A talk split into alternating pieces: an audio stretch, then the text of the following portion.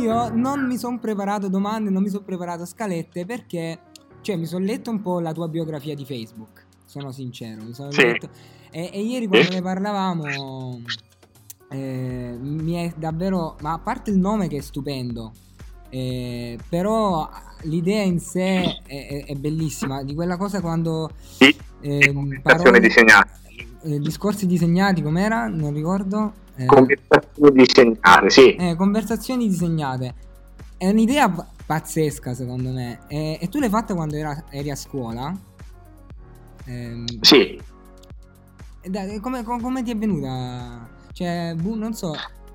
Pe- penso che... Ah, ok. si- Quindi, diciamo tu mi hai tratto in inganno, ma in realtà abbiamo già iniziato l'intervista vera e propria. Ok, eh, allora, sì, no, allora vabbè, ma rispondo. perché come, come dico sempre, il format, il format è proprio una- un discorso. Chissà quante parti utilizzeremo nella, nell'editing finale che magari non ci eravamo nemmeno preaccordati di registrare.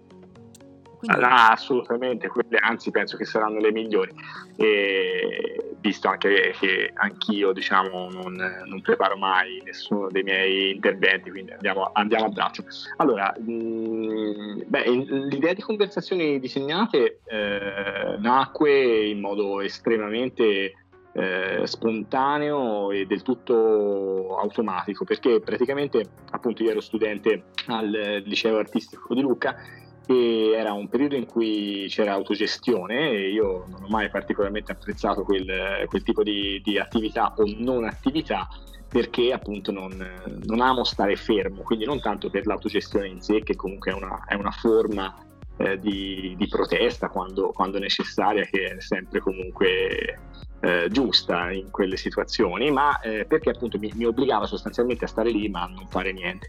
E quindi un giorno eravamo in un'aula molto bella dell'ultimo piano del, eh, del palazzo in cui si trova il liceo con alcuni amici e amiche e un ragazzo stava, stava parlando. Io avevo eh, su questo grande banco, su questo tavolo da disegno davanti a me un, eh, un foglio 50x70 della Fabriano e avevo della, della fusaggine. Quindi in modo del tutto automatico eh, cominciai a disegnare le cose di cui lui stava parlando, quindi sostanzialmente sintetizzandole, diciamo, eh, e riassumendole in quelli che potevano essere dei disegni, quindi un po' come quando c'è un video magari no, in eh, stop motion in cui prendi dei frame e poi dopo li metti tutti insieme. Ecco lì successe grosso modo la, la stessa cosa.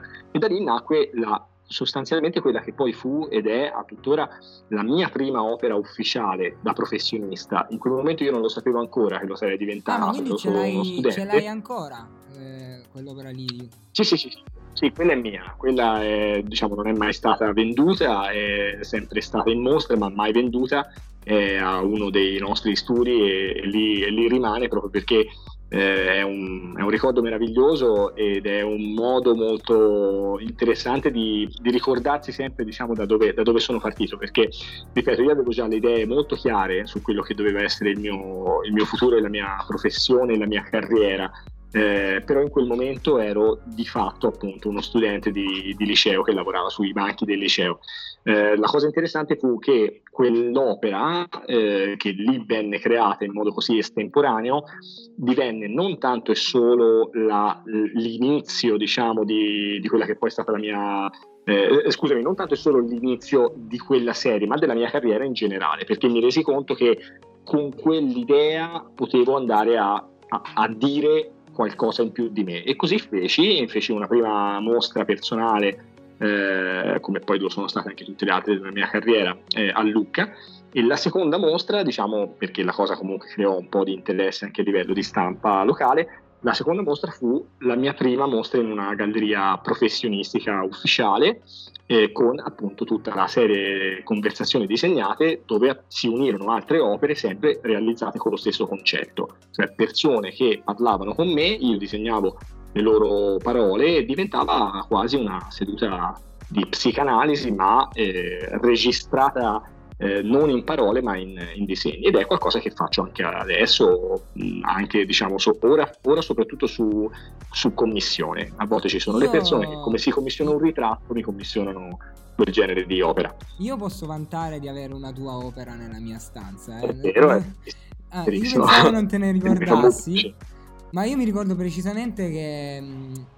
Vabbè, te lo chiesi così in, in 20 secondi e tu mi hai detto, dai, dammi una penna e un foglio mi facessi questa cosa bellissima, poi io me la sono incorniciata e ne vado molto fiero, ce l'ho sul comodino, spettacolare. Io, io volevo chiederti un'altra cosa, poi magari ci, ci, spieghi meglio da...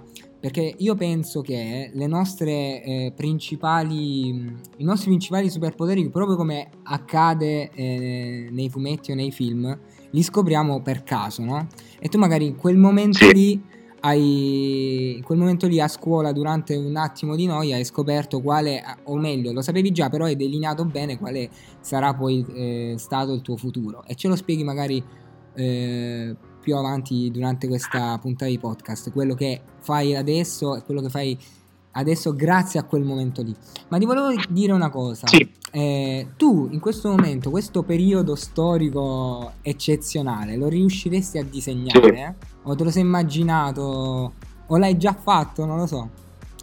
Eh, Ma allora, sì, è, è, molto interessante come domanda perché eh, sì, ci ho, ci ho, pensato in realtà e ti dirò la verità, io eh, avevo anche avuto in mente di realizzare una serie proprio in questo periodo, poi ho deciso di non farlo per due motivi, uno per un motivo temporale, perché mi devi credere, io dall'inizio di questa quarantena non ho avuto un minuto libero eh, perché diciamo purtroppo ho e come studio abbiamo perso molti importanti progetti che si spera in tutto il mondo siano solo procrastinati, però per contro, proprio grazie diciamo, al tipo di struttura che, che, abbiamo come studio Matita Nera e il mio lavoro in generale, da, da questa stanza che i tuoi ascoltatori non, non, vedranno ma che tu stai vedendo eh, su Skype, eh, noi controlliamo mezzo mondo, quindi diciamo che abbiamo avuto un, un, un innalzarsi anzi di, di, responsabilità e di cose da, da gestire, quindi quello è stato il primo problema contingente, ma poi poi l'ho anche scelto perché, di, di, non farlo in questo momento perché non mi piaceva l'idea che poi nel tempo venisse quella serie eventualmente abbinata a una creazione un po' quasi bohemienne no? dell'artista maledetto che costretto in casa si è messo a creare. Io creo eh, quando sono in aereo, quando sono in casa, quando sono negli alberghi, quando sto già facendo qualche altra attività o già in mente quale sarà quella successiva. Quindi non volevo diciamo, abbinare a un, un, lavoro professionale, una serie professionale, alcun tipo di cliché. Quello che ho fatto in questo periodo è creare molto, sì, ma eh, da un punto di vista fotografico, ad esempio anche qualche giorno fa abbiamo pubblicato sulla mia pagina un piccolo progetto fotografico ispirato alla finestra sul cortile di Hitchcock, eh, in cui ho fotografato i miei vicini di casa in nove outfit differenti. Scusate, questo è il bello della, della diretta. E, ecco, quindi diciamo che in generale mh, mm, mi sono dato molto da fare, ma non con il disegno prettamente, visto che io comunque realizzo solo serie ufficiali, salvo opere sporadiche in live performance, diciamo, quindi ho cercato di evitare quel cliché. Lo farò quando tutto questo sarà finito, a meditazione postuma di questo momento, senza ombra di dubbio. So che tu sei anche molto affezionato al tema dei colori, no? E, e se dovessi... Eh. se dovessi dare un colore a questo momento qui, cioè, non lo so, Così, Questa è un'altra domanda da un milione di dollari e, e, peraltro è una domanda anche che mi tocca nel vivo da un punto di vista professionale perché proprio in questi giorni stavamo parlando di questa tematica con, eh, con una persona a me vicina lavorativamente anche ormai un, un, amico che si chiama Leonardo Pelagatti che è il color consultant di Chromology Italia che è un'azienda molto importante con cui io eh, collaboro e, e, e stavamo ragionando proprio di questo perché? Perché negli ultimi due anni, nel 2019 e nel 2020, io sono stato colui che ha firmato l'emozione cromatica dell'anno di questa azienda. Quindi il primo anno eh, è stato un, bel colore giallo ocra, quest'anno è un, una sorta di verde smeraldo a cui però abbiamo abbinato anche altre tonalità. Questo tipo di situazione ci impone chiaramente un certo tipo di, di, riflessione, perché quando avvengono momenti così importanti da un punto di vista storico, siano essi guerre, siano essi diciamo stravolgimenti comunque di quella che è normale, eh, il normale andamento del, della società, il colore ne risente profondamente. È ancora troppo presto per capire quali trend verranno influenzati da questo momento. Perché se da una parte è vero che ovviamente si potrebbe pensare a dei toni cupi che vanno comunque nella direzione diciamo di un certo tipo di depressione sociale che si è vissuta e che si sta vivendo in questa fase, dall'altra invece però ci sono dei colori molto vividi che sono risultanti di tutta quella bellezza che si è creata in questo periodo, delle persone che hanno condiviso che hanno fatto tanto volontariato, quindi diciamo così sarebbe un cliché anche in questo caso estremamente trito e banale dire che siccome questo è un periodo molto difficile allora si parlerà di un colore cupo o di colori cupi, per cui eh, anche in questo caso ora sono in una fase di studio, il risultato sarà diciamo quello che produrremo nei prossimi lo, mesi. Lo sai che tipo uh, ti manderò un video perché ce l'ho sul telefono perché lo volevo condividere su, su Instagram. E ho visto un video su YouTube in cui un, uh, un, signore che ha montato quel video ha montato tutte le pubblicità che sono state realizzate eh, in questo periodo qui. E, uh-huh. ti, e, ti, giuro, io sono legato, vabbè, io sono fissato con la pubblicità, sono una di quelle persone che magari ha, accende la radio per sentire le pubblicità che, che, ha la, sì, certo. che trasmette. Succede anche a me. Eh, poi eh, ora non posso muovere il computer perché sta in una situazione molto precaria, però ho lì ho tipo 6-7 libri di pubblicità qui perché sto scrivendo la tesi, quindi è un tema che mi sta toccando molto in questo periodo. E Immagino. Tutti, eh, tutti gli spot pubblicitari che sto vedendo sono di notte, con nessuno in giro, con la gente a casa, come se eh, la creatività nel mondo pubblicitario si sia persa un attimo. Io l'altro giorno ho detto, porca miseria, se fossi io il copywriter di queste aziende, scriverei qualcosa di totalmente opposto. Non so, farei vedere un colore Sai totalmente sì, differente. Hai ragione è vero, ma guarda, più che, più che, persa, secondo me si è omologata, perché poi chiaramente in ambito pubblicitario io ne so qualcosa perché comunque come sai ci lavoro ogni giorno, eh, c'è molto la tendenza di, di, seguire i trend, perché quando qualcuno fa qualcosa di, di, positivo poi gli altri tendenzialmente cercano di camparci di rendita, no?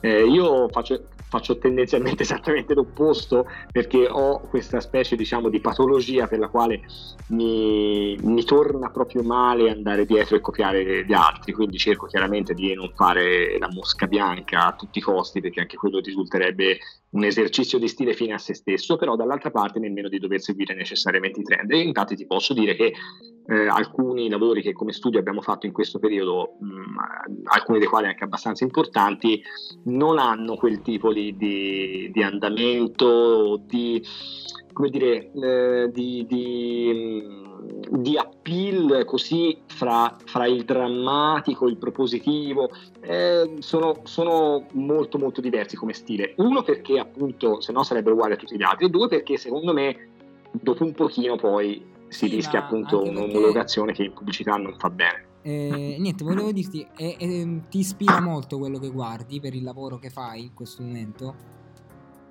Io per Ma esempio, allora... Eh, stavo dicendo, io per esempio seguo tantissimo, ma lo faccio da un sacco di tempo, eh, da quando ero davvero da quando stavo alle medie che magari eh, ero appassionato di videogiochi seguivo lo youtuber che parlava di videogiochi eh, e sono cresciuto insieme a quello youtuber che ora fa, che ne so, il pubblicitario per un'azienda di videogiochi. Sì, sì, sì. Eh, capisco, capisco. E, e, li seguo tuttora e guardo un sacco di video, un sacco di, di serie documentari su questo e, e, e ispira tan, mi ispira talmente tanto che a volte non riesco a dormire per quanto penso e metto le cuffie perché così la musica sovrasta i miei pensieri e riesco a, a dormire.